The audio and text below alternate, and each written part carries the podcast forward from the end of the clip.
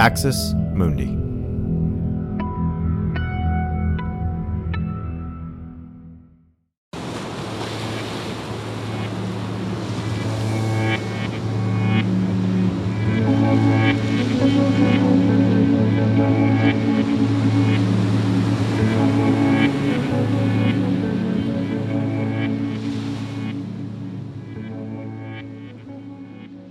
I thought a lot about the end of the world after I converted to evangelicalism. Most mornings I wondered if Jesus would return that day, maybe at lunch or during a quiet moment in the afternoon when everyone was rushing to fifth period. The idea of the end of the world both enthralled and terrified me. I wanted Jesus to return so I could go home with him to paradise.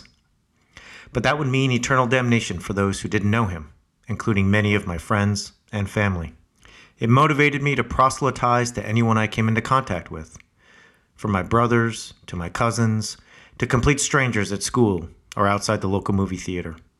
When I think back to that version of myself, the one who awkwardly asked unwitting teenagers about their eternal salvation, or jammed religion into casual conversations with second cousins at family functions, I cringe. It's hard to remember that strong willed teenager without wincing the one who eschewed cares for social norms in order to complete the mission of telling every person possible about the imminent end of all things.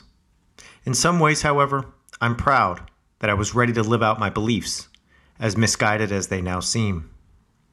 The end of the world may be militant, but my actions were based on a sincere belief that every human being needed the love of God in order to be saved.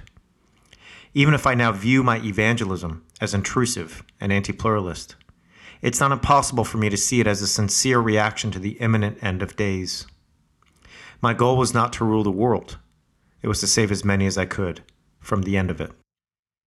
As it turns out, the end of the world doesn't work like that for everyone. Many see it as an opportunity to gain power, wealth, and prestige.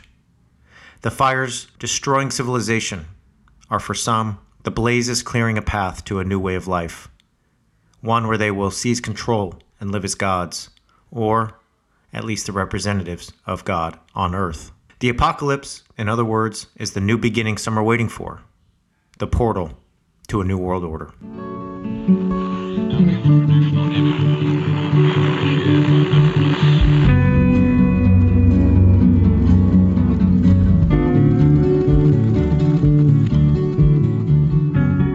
Thanks for listening to this free sample of The Orange Wave. My name is Brad Onishi the author and creator of the series. I want to invite you to head over to our show notes and hit the link if you'd like to continue listening to the Orange Wave. I know a paywall isn't something you want to see, and I get it. But I poured my heart and soul into making this docu-series, and we're an indie podcast. We're self-funded, self-produced. We do everything we can on our own to do this work. And so it's a nominal fee, and your contribution will help us make more of these docu-series continue to do our show a couple times a week and simply keep an eye on everything that's happening with the religious right christian nationalism and so many other things. If it's just not possible send us an email and we'll get something worked out so you will have access and be able to continue to listen to this series. Thanks again. We appreciate your support